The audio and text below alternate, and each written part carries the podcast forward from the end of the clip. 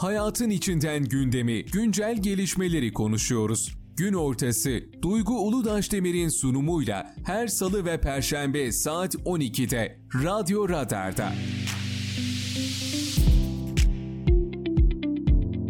Duygu Uludaş Demir'in sunumuyla Gün ortası başlıyor.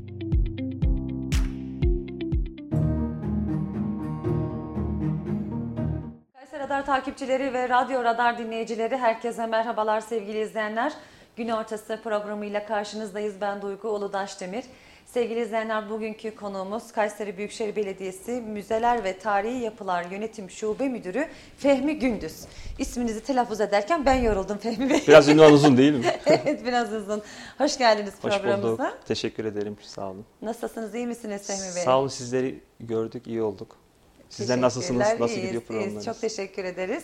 E, Fehmi Bey, e, tarihten bahsedeceğiz ama, tarih eserlerden, müzelerimizden bahsedeceğiz ama öncelikle biraz sizi tanıyabilir miyiz? İsmim Fehmi Gündüz. Hmm. Dediğiniz gibi Kayseri Büyükşehir Belediyesi'nin bir personeliyim. E, 2012 yılından beri burada Kayseri Büyükşehir Belediyesi bünyesinde e, çalışmalarımız bulunmakta. Tarihçiyim. Konya Selçuk Tarih Öğretmenliği mezunu. İkinci üniversitem Nevşehir Hacı Bektaş Veli Arkeoloji Bölümü. Tezsiz bir yüksek lisansımız var. Bir de tezli yüksek lisans yapmaya çalışıyoruz işimizden vakit kaldığı sürede. Bununla birlikte buradaki müzecilik faaliyetlerini şu anda Kayseri Büyükşehir Belediyesi bünyesinde devam ettirmeye çalışıyoruz naçizane. Bu şekilde efendim. Evet harika. Peki Fehmi Bey, tarih eser nedir? Öncelikle ondan bahsedebilir miyiz biraz? Aslında tarihi eser dediğimizde ikiye ayırabiliriz. Arkeolojik ve etnografik olarak. Arkeolojik eserler biraz daha eski olan eserler. Yani e, bunun içine pişmiş topraktan kaplar veya e, keski aletleri veya kandiller, paralar, sikkeler girebiliyor. E, etnografik eserler biraz daha yakın dönem. Bizans'tan daha günümüze kadar olan kısımda değerlendiriliyor. Ve zaten e, bu iki kısma ayırdığımızda da bunu e, arkeolojik olan eserler etnografik olan eserler arasında genelde sınır Bizans gibi duruyor. Ve arkeolojik eserler biraz daha eski, biraz daha e, tarih olarak işte milattan önceki yıllardan 1200 yıllara kadar filan tanımlayabiliriz bu eserleri biz. 1200'lü yıllardan veya 1100'lü yıllardan günümüze de etnografik eserleri sınıflandırabiliriz. Evet. Peki Kayseri'de kaç müze var e, Fehmi Bey? Sizin sorumlu olduğunuz müzeler hangileri? Şimdi aslında bizim bünyemizde işletmiş olduğumuz müzeler var. Kayseri Büyükşehir Belediyesi'nin açmış olduğu müzeler, bu müzeler. Bunlardan birincisi Gevher Nesibe Külliyesi'nde teşhir tanzim çalışmalarını yaptıktan sonra biz orayı e, Selçuklu Uygarlığı Müzesi olarak hizmete açmıştık 2014 yılında. Bununla beraber yine kültür, bir kültür yolumuz var. Bunun başlangıç noktası bu Selçuklu Uygarlığı Müzemiz. Eski zaten kendisi de taşınmaz bir eser. Geber Nesibe Külliyesi, Selçuklu eseri. İçindeki eserler de Selçuklu eserleri, taşınır eserler bunlar da. Kayseri Lisesi Milli Mücadele Müzesi. Bu müzemiz yakın dönem. Kayseri'nin milli mücadelede yapmış olduğu faaliyetleri anlattığımız bir müze. Burası da yine yapılış yıllarına baktığımızda milli mücadelenin başlamadan işte milli mücadeleyi biz 19 Mayıs 1919'da Mustafa Kemal Atatürk'ün Samsun'a çıkışıyla başlatıyoruz. Bu tarihten 16 yıl önce açılmış bir yapı Kayseri İdadisi ve dönemine baktığımızda dönemle ilişkilendirebiliyoruz. Burayı da yine dönemiyle alakalı yakın dönem eserleriyle biz teşhir ettik. Milli mücadele dönemi eserlerini sergiliyoruz burada. Yapı da milli mücadele dönemi yapısı. Selçuklu Uygarlığı Müzesi'ne yurt açan atalarımızın bize bırakmış olduğu eserlerin sergilendiği müze diyoruz. Çünkü Selçuklular buyurdu bize 1071 tarih herkes bilir. Malazgirt'ten sonra esas ana vatan olarak bize bu kapıları açılmıştı. Yurt kurtaran müzede Milli Mücadele Müzesi. Bizim Sakarya ve Büyük Taarruz 1. İnönü muharebeleri, Eskişehir Kütahya muharebeleri neticesinde e, ve İstanbul'dan ihtilaf devletlerini çıkardığımız günlerden bahsediyorum. Bununla birlikte bu şekilde sınıflandırıyoruz. Yani e, yurt kurtarma, yurt kurtaran atalarımızın bize bırakmış olduğu eserler sergilendiği müzedir Milli Mücadele Müzesi ve bunu milli mücadeleyi Kayseri perspektifinden bakıyoruz biz burada.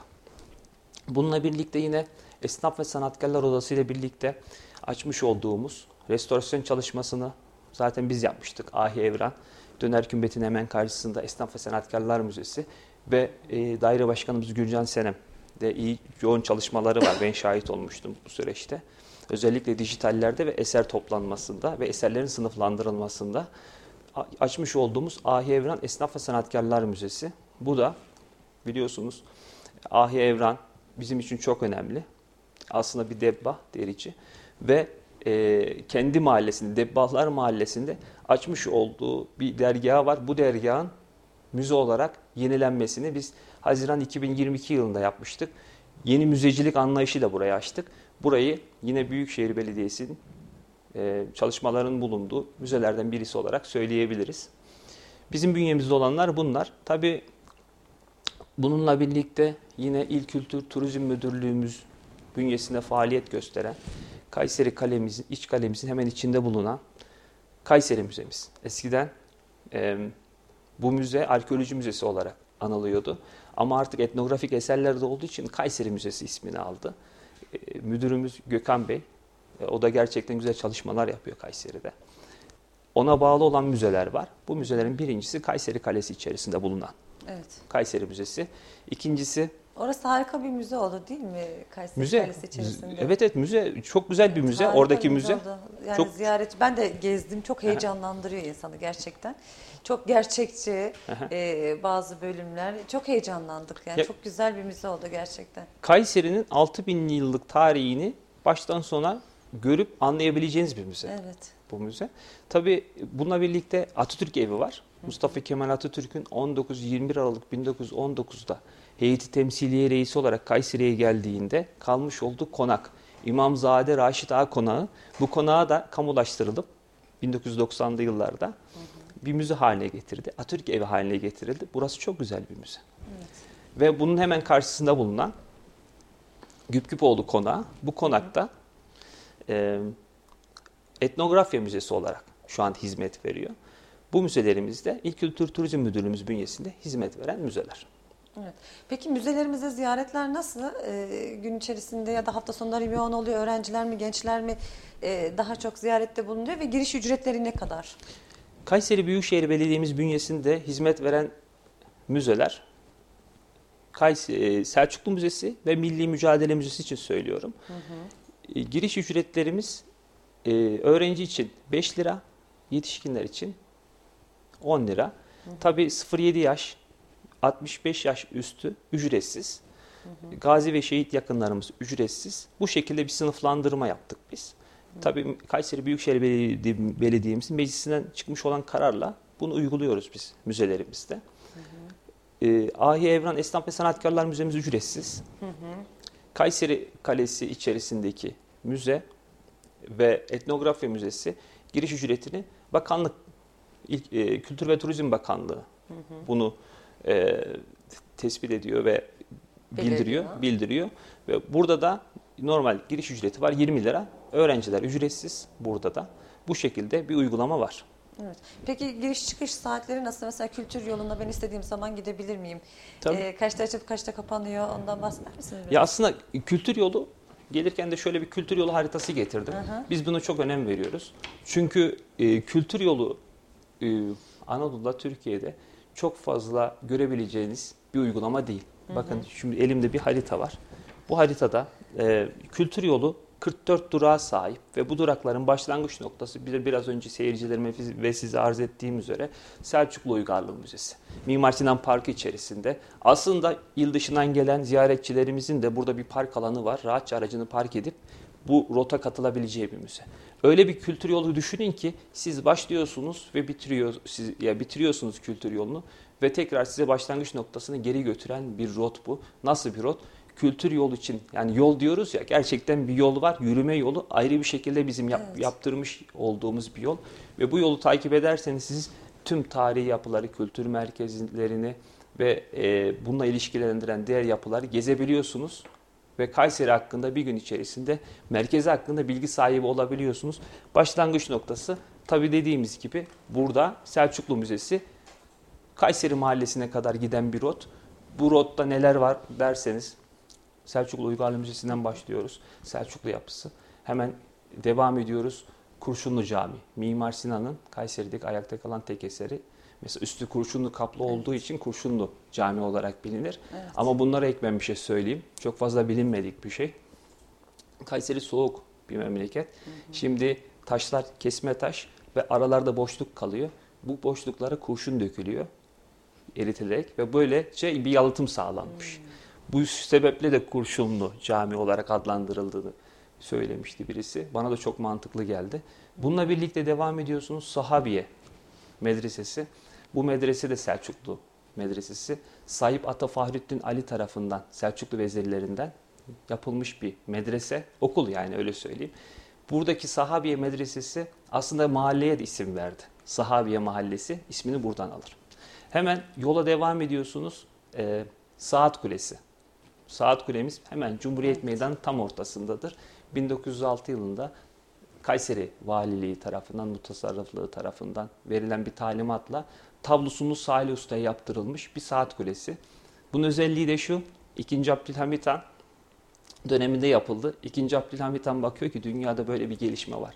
İşte Fransa'da, İngiltere'de ve bunu takip ettiği için kendisi de Anadolu'nun birçok yerine saat kulesi yaptırdı. Saat kuleleri yaptırdı. Kayseri'dekinin ismi Kayseri Saat Kulesi oldu. Ee, şimdi burası birkaç açıdan önemli. 1928 yılında Mustafa Kemal Atatürk Latin alfabesiyle alakalı yurt gezisine çıktığında burada bir fotoğraf karesi var. Ve bu fotoğraf karesinde kara tahtaya bir vatandaşımız seyahatim yazmış. Ve bunun fotoğrafı Kayseri Saat Kulesi'nin önünde çekildi. Bunu özellikle belirtmek isterim. İllüstrasyon dergisinde Fransız dergisi. Bunu Sivas olarak yayınladılar ama o dönemde bu yanlış bir yayındı. Çünkü biz bunu ispatladık. Kayseri. Ee, evet, bu Saat Kulesi'nin önü. Evet. Burası Saat Kulesi neden önemli? Şimdi düşünün, o dönemde köstekli saatler var. Bu saatler geri kalabiliyor, ileri gidebiliyor. Bunun iyi bir şekilde ayarlanması gerekiyor. Tabii burası Kayseri ve civarından, köylerinden, ilçelerinden, mahallelerinden gelen insanların saatlerini ayarlamış olduğu, sıfırlamış olduğu bir yer. Saat ayar merkezi burası. Düşünün günümüzdeki gibi bir şey yok yani istediğiniz zaman saate ulaşamıyorsunuz. Köstekli bir Evet. saatiniz var, vakitleri takip etmeniz lazım. Bu vakitleri takip etmenizi nasıl edeceksiniz? Evet. Oradaki Saatin saat doğru olması şaşmıyor lazım. değil mi? Oradaki şa- saat çok doğru ve takip Evet. edilen bir saat. Saatçiler e, odası tarafından takip ediliyor devamlı günümüzde de. Harika. Ve bu şekilde insanlar saatlerini ayarlıyorlar. Mesela Pınarbaşı'nın bir mahallesine, günümüzde mahalle, o Evet. eskiden köydü. Köyünden veya mezrasından gelen bir vatandaşımız saatini ayarlıyor ya, burada işi var, gidiyor. Evet.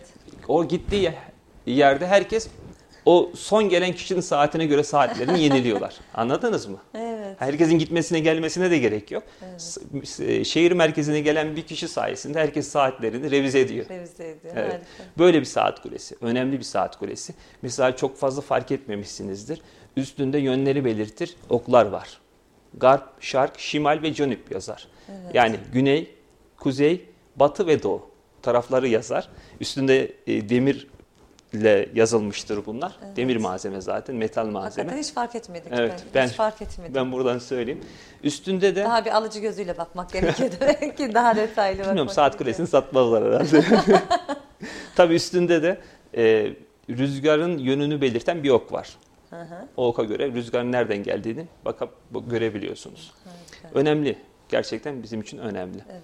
Tabii devam ediyorsunuz bu kültür yolumuza. İç kale hemen bu saat kulesinden sonra uğra, uğramanız gereken rota.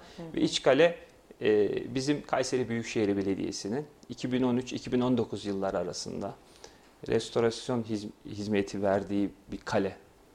Burada biraz uzun sürdü. Çünkü restorasyon çalışmaları sıfırdan yapılmaya karşı daha uzun süren çalışmalar. Yani kaleyi sıfırdan yapsanız daha hızlı Evet. yaparsınız. Onu ifade etmek istiyorum. Restorasyon çalışmaları mevcut eski yapılara zarar vermemek üzere çok titizlikle ve hassas bir şekilde yapılan çalışmalar. evet. Öyle Kayseri olduğu Kalesi için uzun bayağı sürdü. Evet. Tabii uzun sürdü. bu yüzden mesela vatandaşlarımız da bu konuda. Mesela biz de güldük bazı şeylere. İşte şunu duymuştum birinden. Romalılar bile sıfırdan daha erken yaptılar filan muhabbet olmuştu. Tabii yani sıfırdan bir şeyler üretmek, yapmak daha kolay. Çünkü restorasyon hizmetleri esnasında e, yani ufak bir problemin süresi uzayabiliyor. Yazışmalar filan da işin içine giriyor. Bu yüzden uzun sürdü. Ama değdi mi? Bence değdi. Çünkü e, şimdi biz bu iç kaleyi tarihçilerimiz, Kayseri'deki tarihçilerimiz e, iki sikkeden ya bir sikkeden yola çıkarak söylüyorlar tarihlendirilmesini. Yani Gordianus, 3. Gordianus Roma İmparatoru döneminde Gordianus'un tahta çıkışının 4. yılında normalde Gordianus milattan sonra 238 244 yıllar arasında imparatordu. Tahta çıkış yılı 4. yılı 242. Milattan sonra 242 yılında bir sikke var. O sikkede Kayseri surlarını gösteriyor. Oradan yola çıkarak bu dönemden ve- veya bu dönemden önce yapıldığı ortaya çıkıyor kalenin. Tabi burası iç kale. Ahmedek olarak geçer. Ahmedek de saray yönetiminin bulunduğu yer. Aslında dış kale surları biliyorsunuz e, Cumhuriyet Meydanı Saat Kulesi'nin hemen doğusundaki Ok Burcu'ndan Yoğun Burcu'ya oradan şu anda şehir kütüphanesi olarak hizmet veren Meryem Ana Kilisesi'nin bulunduğu yer. Oradan düven önü, düven önünden de meydana kadar olan kısmı kapsıyor dış kale surları. Tabii iç kalemiz e, çalışmaları biraz sürdü. Bu çalışmalar da şu, şunu ifade etmek gerekiyor gerçekten. Hani Kayseri Büyükşehir Belediyesi'nin tamamen tasarrufuyla, e, talimatlarıyla veya e, kendi içerisindeki bir çalışmayla yapılan bir iş değil. O gün bir yarışmaya çıkıldı. O zaman Mehmet Özsaseki bakanımız Büyükşehir Belediye Başkanımızdı. Ve yarışmada, yarışmada ODTÜ, İstanbul Teknik Üniversitesi, Erciyes Üniversitesi'ndeki hocalar, Kayseri Büyükşehir Belediyesi'nin e, de e, bu çalışmalara desteğiyle birlikte, organizasyonuyla birlikte birinci gelen yarışma, 75 yarış e, kişi başvurdu bu yarışmaya. Bunda birinci gelen yarışma burada uygulandı. Aslında bu şöyle söyleyeyim, bir ortak kararla yapılan bir uygulama. Şimdi eski halini çok sevenler oluyor vatandaşlarımızdan çünkü yaşanmışlıklar var. Yaşanmışlık, Ben bunu evet. biliyorum. Eski okulum mesela değiştirdiler. Değişti, eski okulunuz değiştiğinde bile bir kötü hissediyorsunuz. Ben bunu anlayabiliyorum, algılayabiliyorum ama şimdi günümüzün gerekliliği de var. Yapıyı var kurtarmak bazen böyle tarihi camiler de mesela e, yani yıkılıp yeniden restore ediliyor. Onlar Yıkılmıyor da bazen- restore Ha, ediliyor diyelim. Restore ediliyor. Üzülüyoruz e, biz de çünkü hani yaşanmışlıklar var. Tabii sağlık açısından işte deprem oluyor Allah korusun bu tarz Tabii. e, İnsan- konular açısından tabii ki önce sağlık. Tabii. Yani önce sağlık tabii ki. Ama tarihimizde yani Kayseri Büyükşehir Belediyesi olarak Kayseri de duyarlı tarihe karşı. E, Tabii, tabii. Bu konuda- Yani duyarlılık çok önemli. Başka illerde de yine aynı şekilde gezip gördüğümüzde biz hani görüyoruz, heyecanlanıyoruz. Ben mesela bir Evet. tarihi eserle karşılaştığımda, bir duvar, bir yapıyla karşılaştığımda koklamak istiyorum, dokunmak istiyorum. Evet. Hani tabii yasak olsa da illa ki dokunmak istiyorsunuz. O kokuyu, o Tarihi hissetmek hissetmek- istiyorsun Tarihi hissetmek istiyoruz. Ee, bununla beraber e, Fehmi Bey şey soracağım size.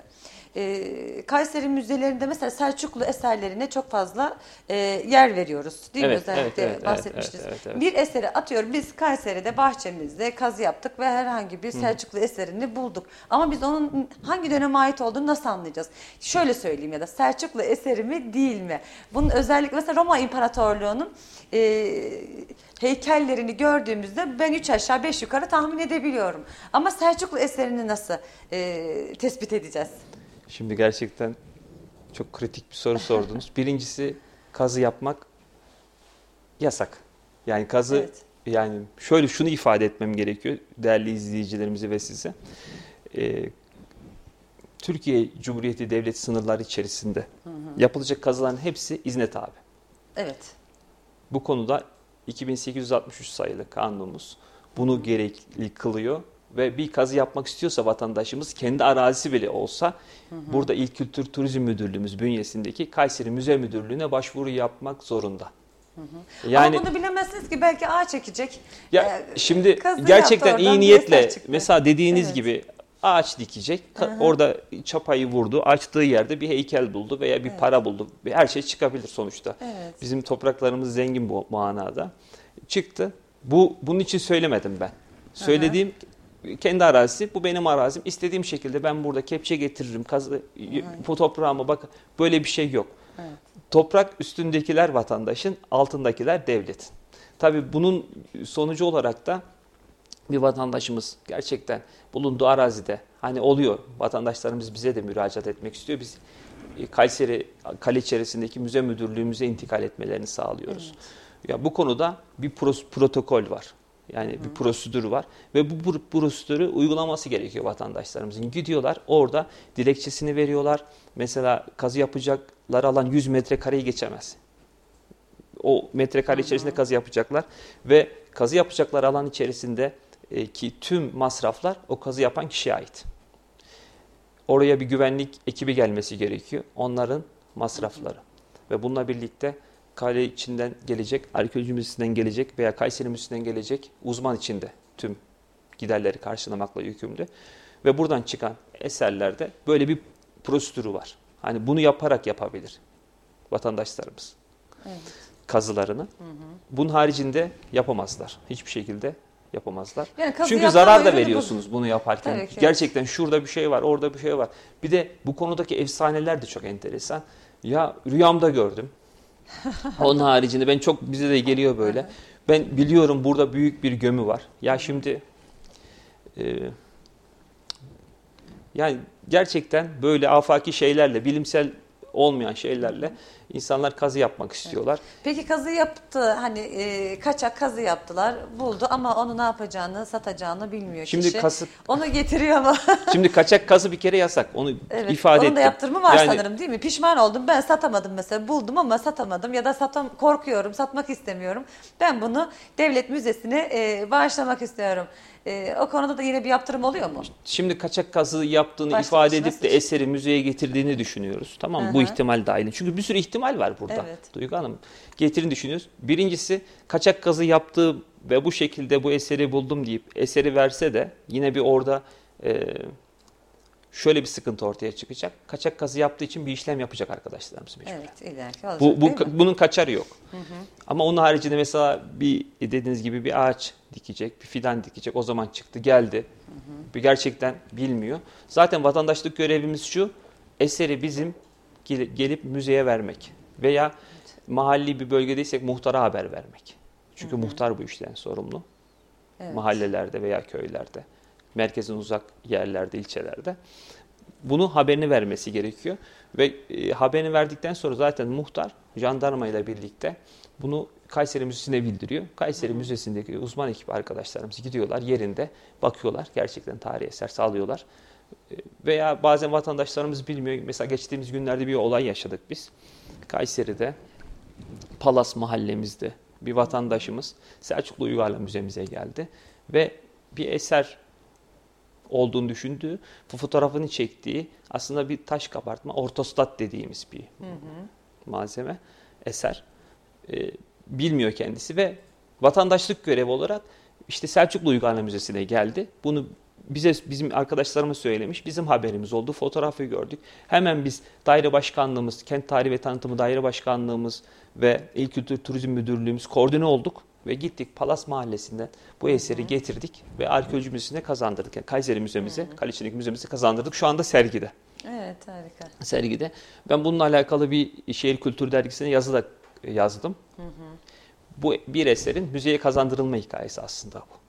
Evet. Hani böyle bir şey. Vatandaşımız duyarlı olduğu için o vatandaşımıza teşekkür ettik ve ulusal medyada da haber oldu bu. Evet, harika. Kızılırmak kenarında balık tutarken eser buldu ve bunu müzeye intikalini sağladı diye vatandaşımızla da röportaj falan da yapıldı. Gerçekten güzel de bir haber.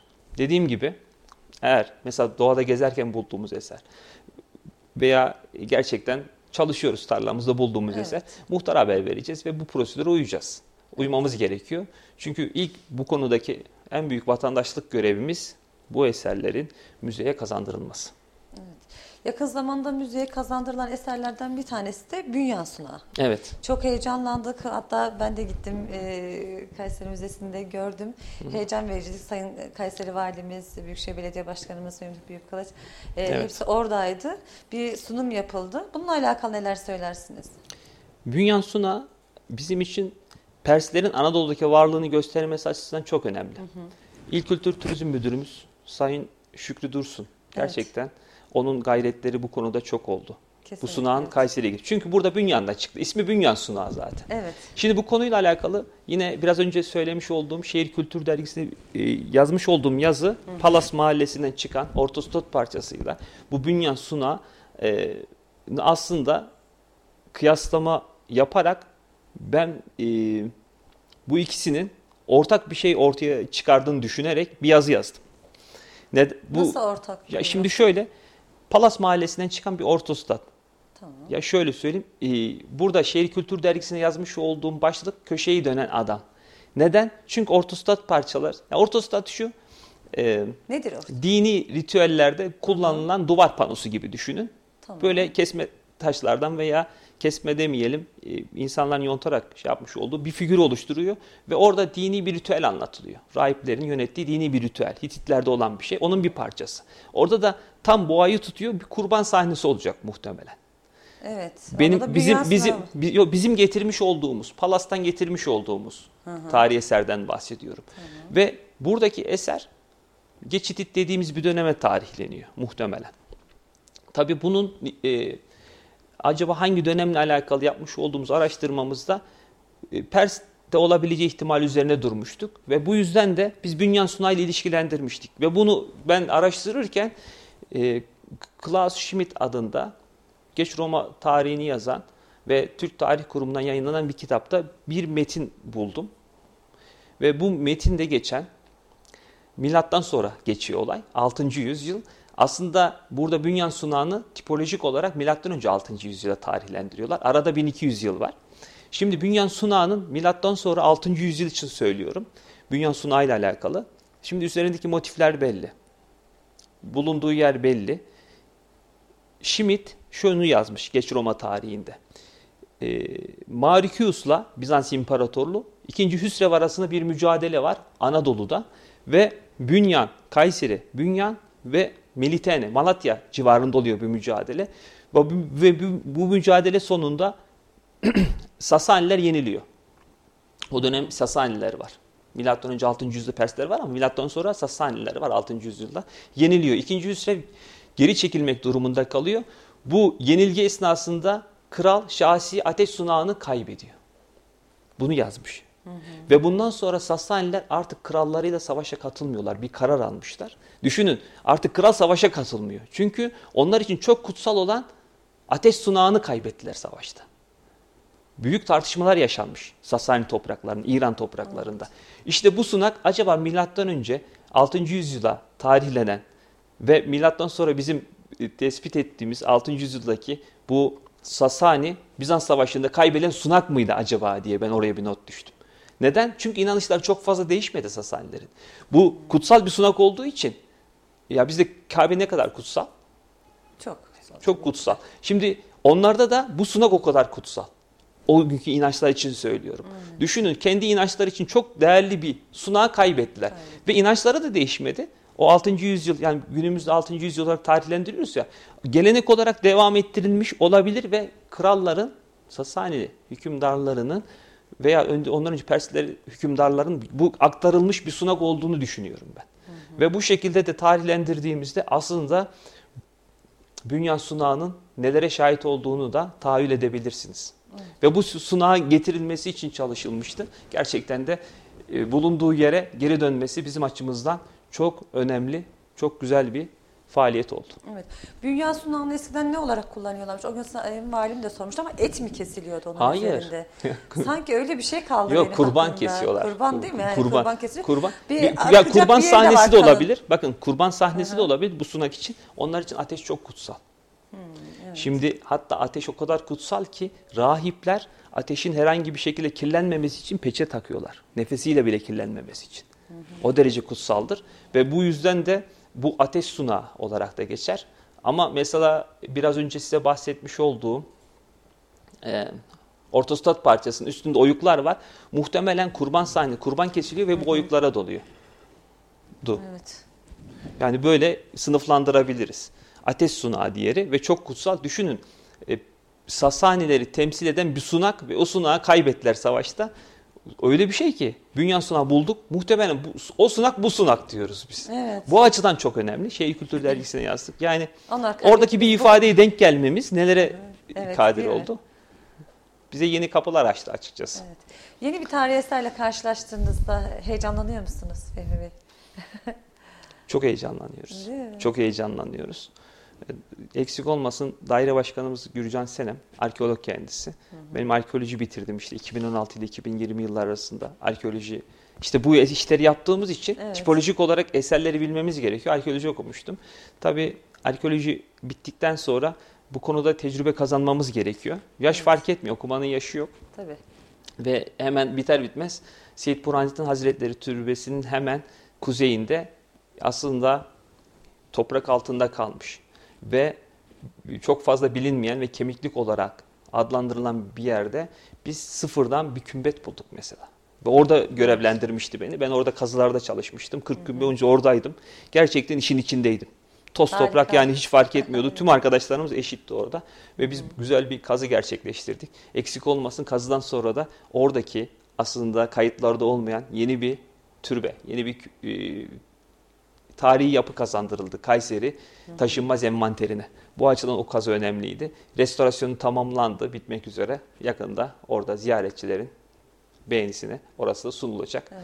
Tabii bu faaliyetler içindeyiz direkt. Çalışmayı seviyoruz. Ekip olarak da seviyoruz çalışmayı tüm arkadaşlarımızla birlikte. Ve biz bir tarihi eser bulduğumuzda onu kaydetmek, onu sergilemek gerçekten bizim için çok büyük bir zevk. Heyecan ifade verici etmek. değil mi? Heyecan verici. Çünkü tarihçiyim, tarihi boyutu var bu işin. Köklü bir tarih var orada. Ya Kayserimizin var 6000 bunların. yıllık bir geçmişi var. Evet. Ve bu tarih değişebilir söyleyeyim. 8 de olabilir bu. 8000 yıllık geçmiş de olabilir. Bu toprak altından çıkan bir buluntuyla değişebilir. Veya dünyada çıkmış bir belgeyle de değişebilir bu. Yani bunu ifade etmek gerekir. Evet. Yani Kültepe Kanişkarum'da da kazılar e, uzun zamandır devam ediyor. Çok güzel eserler çıkıyor orada da. E, oradan çıkan eserler peki Kayseri Müzesi'ne e, müzesinde mi yer alıyor? Nasıl e, yapıyorsunuz? O sistem nasıl ilerliyor? Şimdi orası bizim içinde bulunduğumuz bir konu değil. Ama şöyle ifade edebilirim. Profesör Doktor Fikri Kulakoğlu hocamız Evet. orada kazılara devam ediyor. Evet, Büyükşehir Belediye'miz destek oluyor kendisine. Kendisi de Sayın Hocamız da bunu her ortamda ifade eder. Eksik olmasın. Ve bu kazı çalışmaları eskiden dönem dönem dönem değişiyordu. Yazıları oluyor genelde kazılar. Ama şimdi hem bakanlığımızın hem de Büyükşehir Belediye'mizin destekleriyle bu 20, e, 12 aya çıktı. Yani kazılar e, hava şartları müsaade ettiği sürece devam ediyor.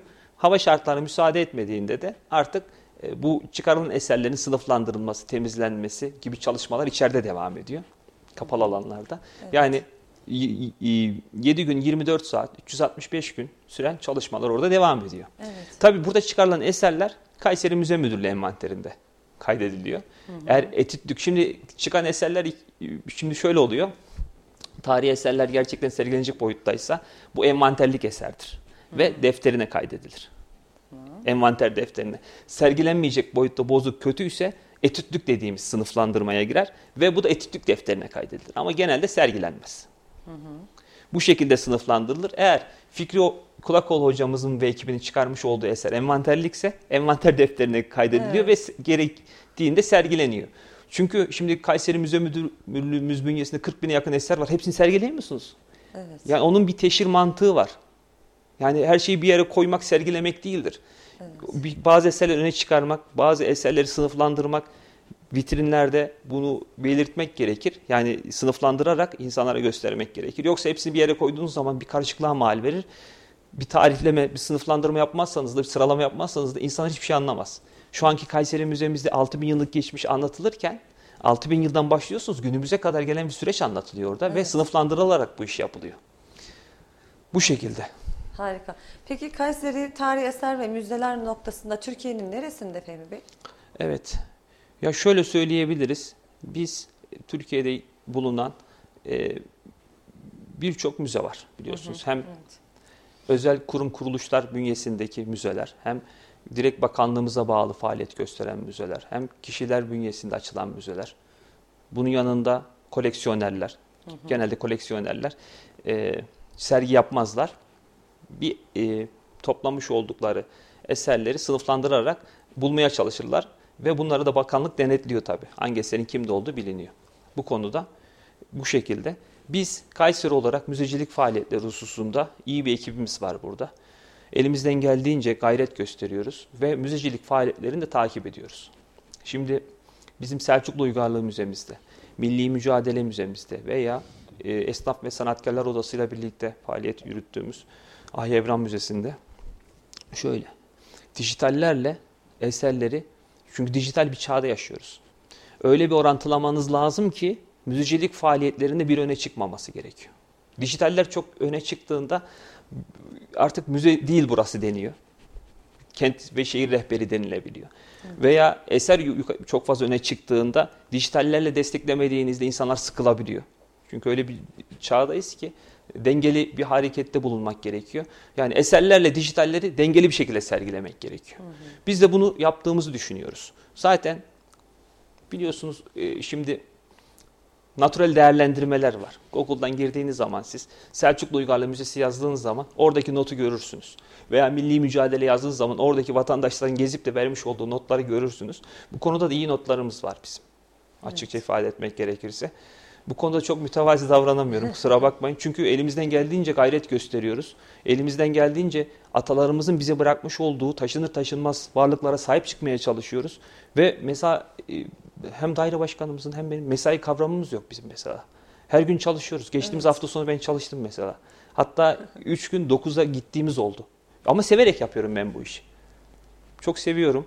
Ve sevdiğim için de o fazla çalışmam hiçbir zaman gözümün önüne gelmiyor. Evet. Bu konuda da gerçekten iyi faaliyetlerimiz var. Bizim en büyük avantajlarımızın birisi de kültür yolumuz. Evet. Çünkü kültür yolumuz bize bağlı olarak faaliyet gösteriyor. Gelen gruplarımız biz kültür yolundan faydalanmak istiyoruz dediklerinde ücretsiz rehberlik hizmeti sağlıyoruz. Ve şöyle söyleyeyim. Mesela Hunat için konuşacağım. Hı. Kültür yolu rotamızın üstünde Hunat Külliyesi. Camisi, medresesi, kümbeti ve hamamı var. Mesela anlatıyoruz hikayelerini ve vatandaşlarımızdan şunu diyoruz. Ya ben 40 yıl boyunca buranın önünden geçtim. Böyle bir şey olduğunu yeni öğreniyorum evet. diyor.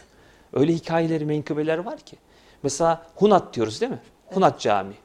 Hunat Hatun diyoruz hatta. Hunat Hatun. Hunat Hatun diyoruz. Mesela Hunat, Huant'tan gelir. O da Farsça hatun anlamına gelir. Aslında biz Hunat Hatun derken Hatun Hatun diyoruz. Evet. Ama öyle dilimize alışmış. Mesela Hunat Hatun aslında kimdir? Mahberi Hunat aslında ismi. Alanya Tekfuru'nun kızıdır. Aslında bir Ermenidir. Kimse bilmez mesela bunu. Evet. Alaaddin Keykubat 1221 yılında tahta çıktığında Alanya Kalesi'ni muhasır eder. Alanya Kalesi'nin tekfuru yani valisi bakar ki artık yapacak bir şey yok teslim olacak ve kızını güzel kızını Alaaddin Keykubat'a verir. Alaaddin Keykubat kızını gördüğünde mahperi diyor. O kadar güzelmiş. Ay perisi.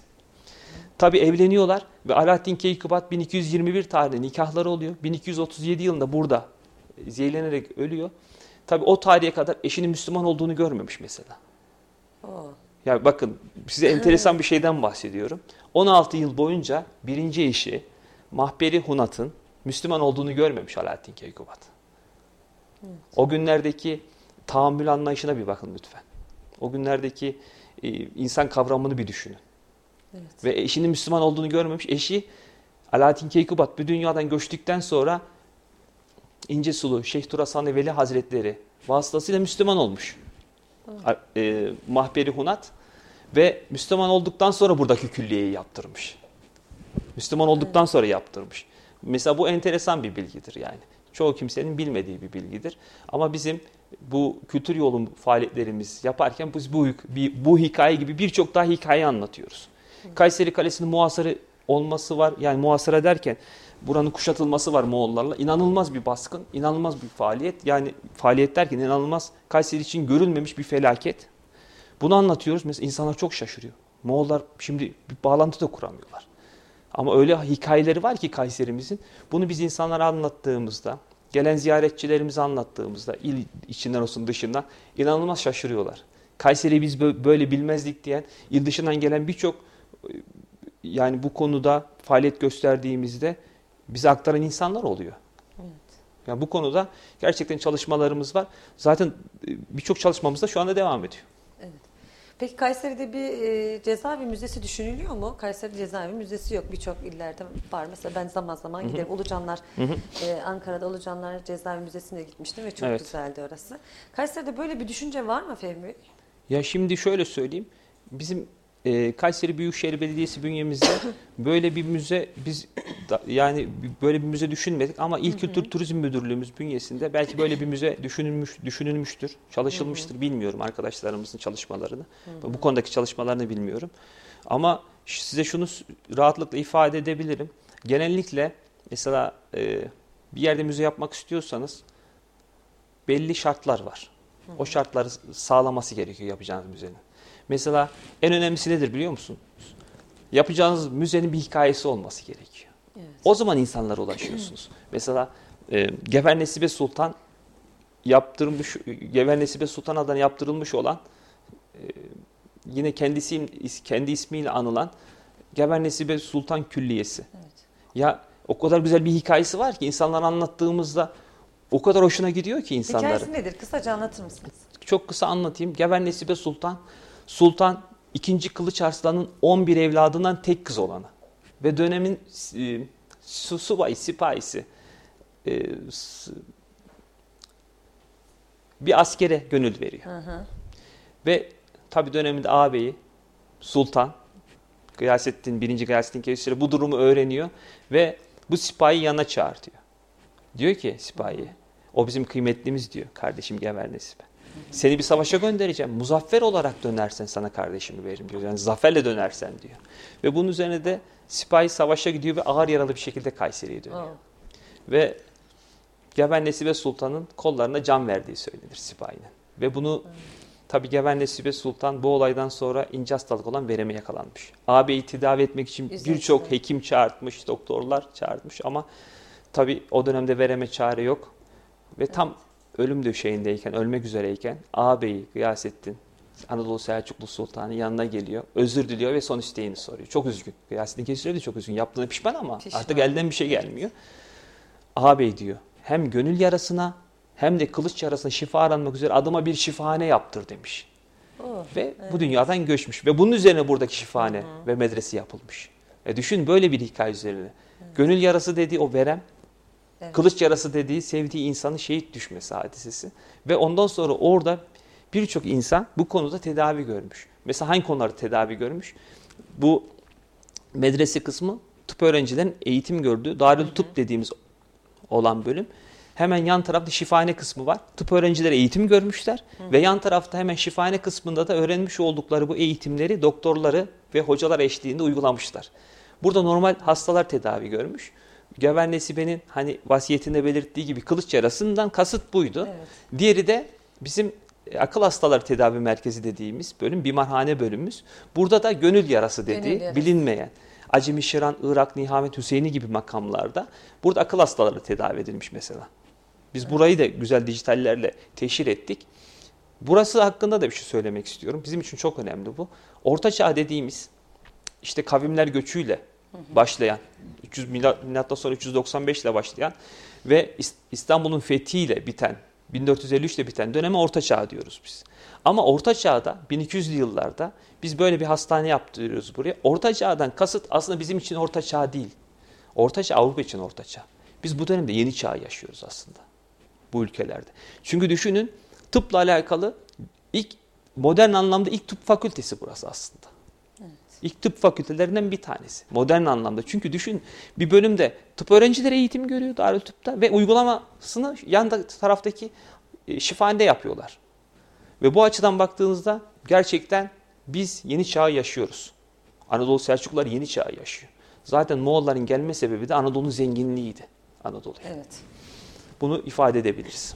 Evet, peki toparlayacak olursa Fehmi Bey, Kayseri'deki müzeler ve çalışmalarınızla alakalı son olarak neler söylemek istersiniz? Bu konuda çalışmalarımız devam ediyor.